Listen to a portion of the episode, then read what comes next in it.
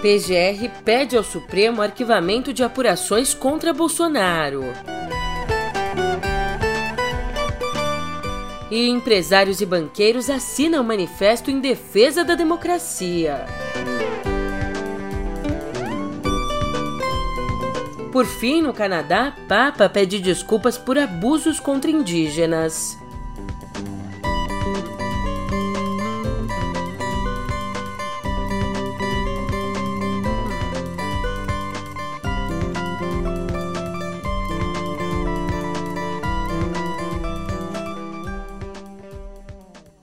Ótimo dia, uma ótima tarde, uma ótima noite para você. Eu sou a Julia Kerk e vem cá, como é que você tá, hein? Nessa terça, dia 26, eu aposto duas coisas. Um, que dentro do possível você vai me responder que você tá bem. E dois, eu aposto que você não tá tão blindado quanto o presidente, vai. Acertei, pode falar. E nem foi tão difícil assim, sabe por quê? Eu já te conto no pé do ouvido.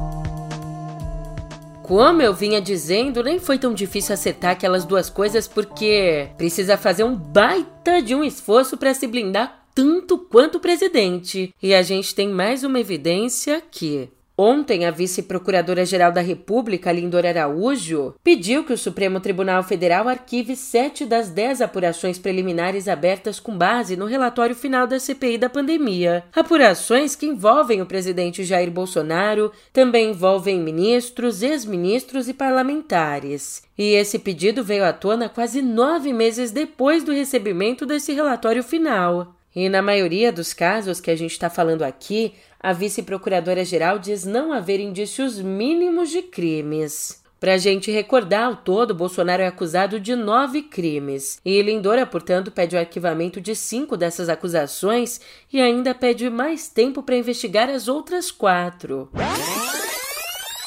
Segundo o relator, 120 mil vidas poderiam ter sido salvas se o governo tivesse oferecido as vacinas antes. A cúpula da comissão concordou em tirar a indicação de homicídio qualificado e recomendar o indiciamento do presidente Bolsonaro por nove crimes. Epidemia com resultado morte, charlatanismo, incitação ao crime, falsificação de documento particular, crimes contra a humanidade, prevaricação, infração de medida sanitária preventiva, emprego irregular de verbas públicas e crimes de responsabilidade. Diante disso, o senador Renan Calheiros, que é relator da CPI opositor do presidente, diz que a PGR tenta blindar Bolsonaro às vésperas das eleições. E já que o nosso papo partiu do Supremo, ainda por lá, o ministro Alexandre de Moraes marcou para o período entre 12 e 19 de agosto o julgamento de ações contrárias a ele mesmo. Como assim, Julia? Olha, esse julgamento envolve recursos da Procuradoria-Geral da República e da Advocacia-Geral da União que questionam exatamente a decisão de Moraes de abrir o um inquérito contra Bolsonaro pelo fato do presidente ter associado a vacinação contra a Covid à transmissão do HIV, que é o vírus responsável pela AIDS. Ou seja, essas ações questionam, na verdade, a decisão de Moraes. E, para pontuar, Alexandre de Moraes abriu o inquérito em questão a pedido da CPI da pandemia. Mas a PGR alega que a comissão não teria poder para fazer esse pedido. Enquanto isso, banqueiros, empresários e artistas aderiram ao manifesto em defesa da democracia organizado pela Faculdade de Direito da USP, sendo uma clara reação diante dos ataques do chefe do executivo ao sistema eleitoral. O texto ganhou as assinaturas dos banqueiros Roberto Setúbal, Pedro Moreira Salles e Cândido Bracher, do Itaú Unibanco, também do ex-presidente do Banco Central, Armínio Fraga, de Fábio Barbosa, que é o dono da Natura, e de personalidades como Chico Buarque. Ali, em um dos trechos, o manifesto diz que, abre aspas, ao invés de uma festa cívica, estamos passando por um momento de imenso perigo para a normalidade democrática, risco às instituições da República e insinuações de desacato ao resultado das eleições. Ataques infundados e desacompanhados de provas questionam a lisura do processo eleitoral e questionam o Estado democrático de direito tão duramente conquistado pela sociedade brasileira. São intoleráveis as ameaças aos demais poderes e setores da sociedade civil e a incitação à violência e à ruptura da ordem constitucional. Fecha aspas.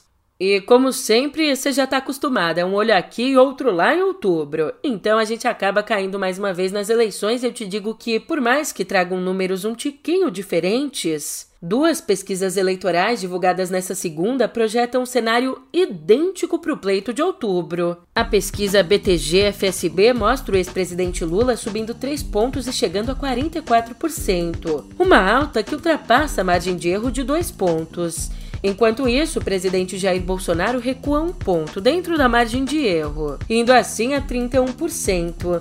Aqui, Lula tem um ponto a menos que a soma dos adversários. Já considerando um eventual segundo turno, o petista teria 54% e Bolsonaro a 36%. Agora, numa outra pesquisa, a pesquisa XP e PESP, a distância é menor. Lula tem 44% e o presidente 35%, mas o petista está a 8 pontos atrás da soma dos concorrentes. E nesse levantamento da XP, no segundo turno, os números são quase iguais aos da BTG-FSB. Dessa vez, Lula aparece com 53% e Bolsonaro com 36%. Ainda nos dois levantamentos, Lula leva vantagem entre as mulheres, os nordestinos os eleitores mais pobres, mais jovens e também os mais velhos.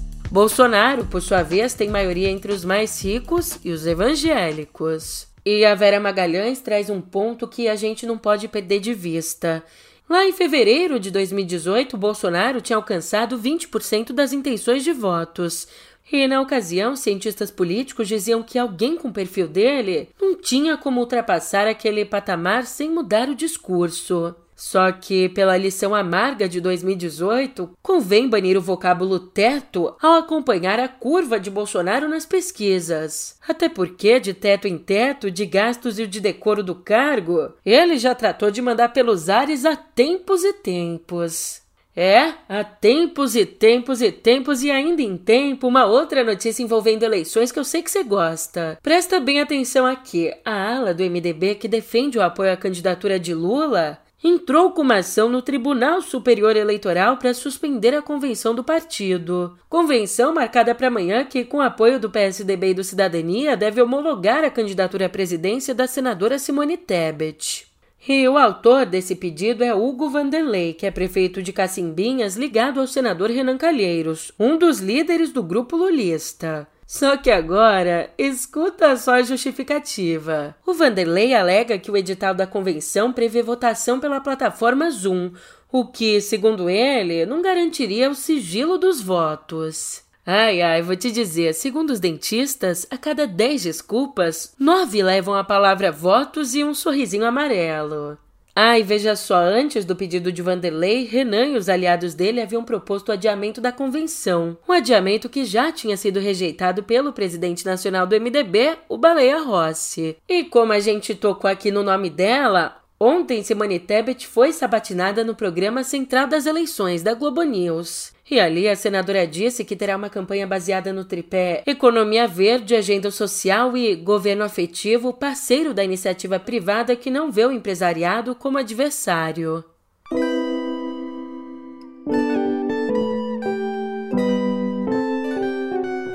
Sim, o Papa Francisco foi ao Canadá pedir desculpas pelo abuso que a Igreja Católica cometeu contra povos originários entre o século XIX e meados da década de 90. Durante esse período, mais de 150 mil crianças indígenas foram separadas das famílias e levadas a internatos. E bem, nesses internatos, muitas sofreram violência, o que resultou em cerca de 4 a 6 mil mortes.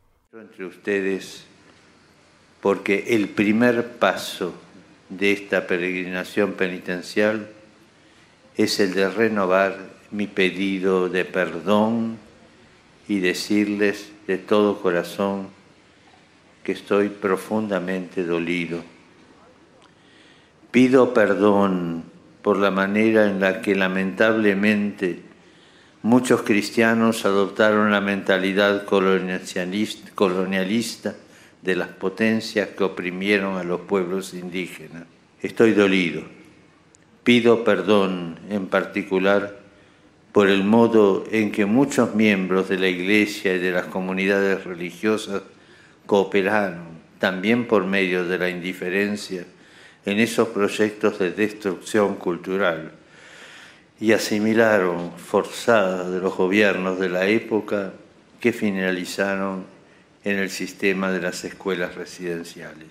Quisiera repetir con vergüenza y claridad, pido perdón humildemente por el mal que tantos cristianos cometieron contra los pueblos indígenas. É bastante difícil. Nessa visita, o Papa se reuniu com políticos canadenses, incluindo o primeiro-ministro Justin Trudeau, e também se reuniu com indígenas sobreviventes na província de Alberta. E olha só que tristeza, a estimativa é que 60% a 70% dos 130 internatos onde ocorriam os abusos eram geridos pelos católicos a pedido do governo canadense, que se desculpou há 14 anos e indenizou os internos. A igreja mesmo só se desculpou por meio de Francisco em abril, lá no Vaticano. E agora ele chegou ao Canadá no domingo e fica para uma visita de seis dias.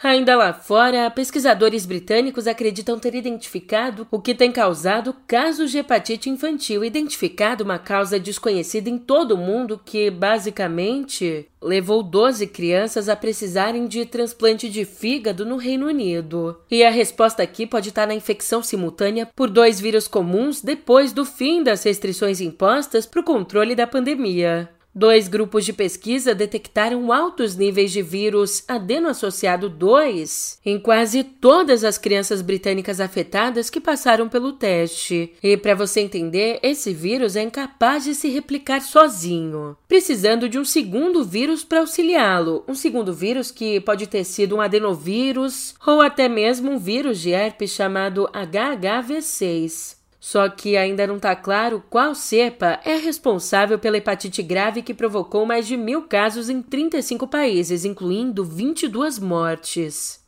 Desembarcando no Brasil, você presta atenção, cuidado para não comer bola. A carteira de identidade nacional, que substitui o RG, passa a ser emitida nessa terça, começando ali pela região do Rio Grande do Sul.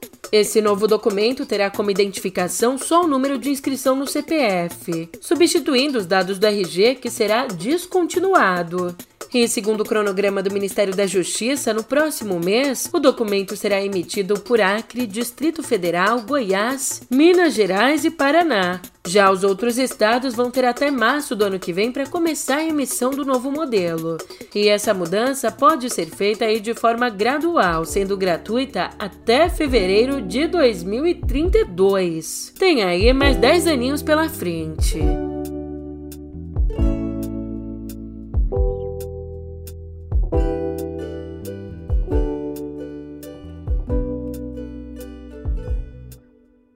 Qualquer pessoa com hábito de ir ao cinema nos últimos 50 anos viu algum filme com o britânico David Warner ou com o americano Paul Sorvino.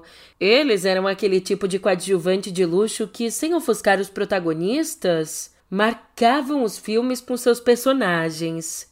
Agora a gente se despede dos dois que morreram ontem. Warner, que tinha 80 anos e sofria de câncer, foi um dos mais jovens Hamlets do teatro britânico, mas migrou para as telas em 1973, colecionando papéis marcantes em 228 produções. Quase sempre foi vilão, como em Tron, de 1982, como em Um Século de 23 Minutos e, claro, Titanic, de 1997, onde ele viveu o inesquecível cruel capanga Spicer Lovejoy. Já Paul Sorvino, que se vai aos 83 anos, será lembrado sempre pelo gangster Paulo Cícero de Os Bons Companheiros de 1990. A combinação do rosto bonachão com o olhar gélido roubou a cena e marcou o filme. Na verdade, na verdade, o sonho dele era ser tenor, e foi cantando que chegou aos palcos lá nos anos 60. Só que essa foi uma época de poucos papéis, uma situação que mudaria com o primeiro filme dele, a comédia sombria Como Livrar-me da Mamãe, de 70. Dali em diante, o mundo se abriu, foram mais de 170 papéis na TV e no cinema. Mas o momento de maior emoção de toda a carreira foi o choro de alegria, o choro de orgulho na cerimônia do Oscar de 96, quando a filha dele, Mira Sorvino, recebeu o prêmio de atriz coadjuvante por Poderosa Afrodite. And for seeing fit to cast me in it and doing such a beautiful film. Um, I, I, want to thank my agents, Michelle Stern, Frank Frederoli, and Steve Himber at William Morris, and also a very special thanks to Larry Taub. Uh, my manager, Gene Fox, who I love very dearly, um, all of my friends who you know who you are and I love you very much, and my parents and my family. And when you give me this award, you honor my father, Paul Sorvino, who has taught me everything I know about acting. I love you very much, Dad. E seguindo com o noticiário, a gente olha para Flip. A escritora americana e professora da Universidade de Columbia, Saidia Hartman, é o primeiro nome confirmado para a edição de 2022 da Festa Literária Internacional de Paraty, a Flip, que dessa vez acontece entre os dias 23 e 27 de novembro.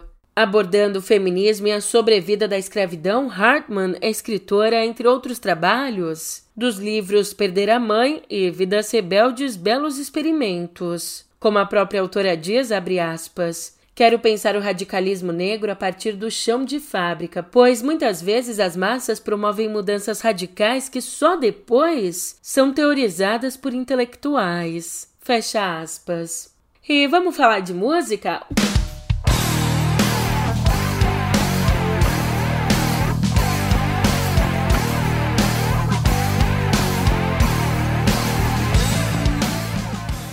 Quarteto californiano Red Hot Chili Peppers anunciou o lançamento de um novo álbum, o álbum Return of the Drinking Team. O lançamento deve acontecer de fato no dia 14 de outubro, e esse anúncio aconteceu só seis meses depois de chegar às lojas e plataformas o álbum Unlimited Love, que é o trabalho anterior da banda. Em um comunicado nas redes sociais, eles disseram que o amor temperamental um pelo outro e a magia da música os presentearam com mais canções do que esperavam. Com isso, o quarteto entra para o seleto hall de bandas de rock a desafiarem a lógica do mercado e lançarem dois álbuns no mesmo ano, junto, entre outras, de Led Zeppelin, Black Sabbath e Kiss.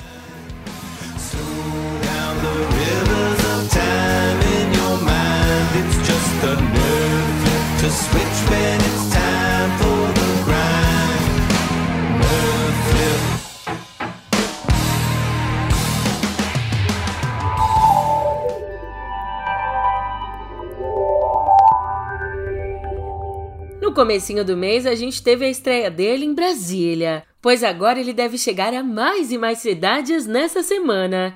E é claro que eu tô falando aqui com você sobre o 5G. Segundo a Anatel, a quinta geração de telefonia móvel será ativada a partir dessa sexta em Belo Horizonte, João Pessoa e Porto Alegre. A ativação nessas três cidades está sendo implementada por meio das operadoras Claro, TIM e Vivo, que venceram a faixa de 3,5 GHz do leilão do 5G.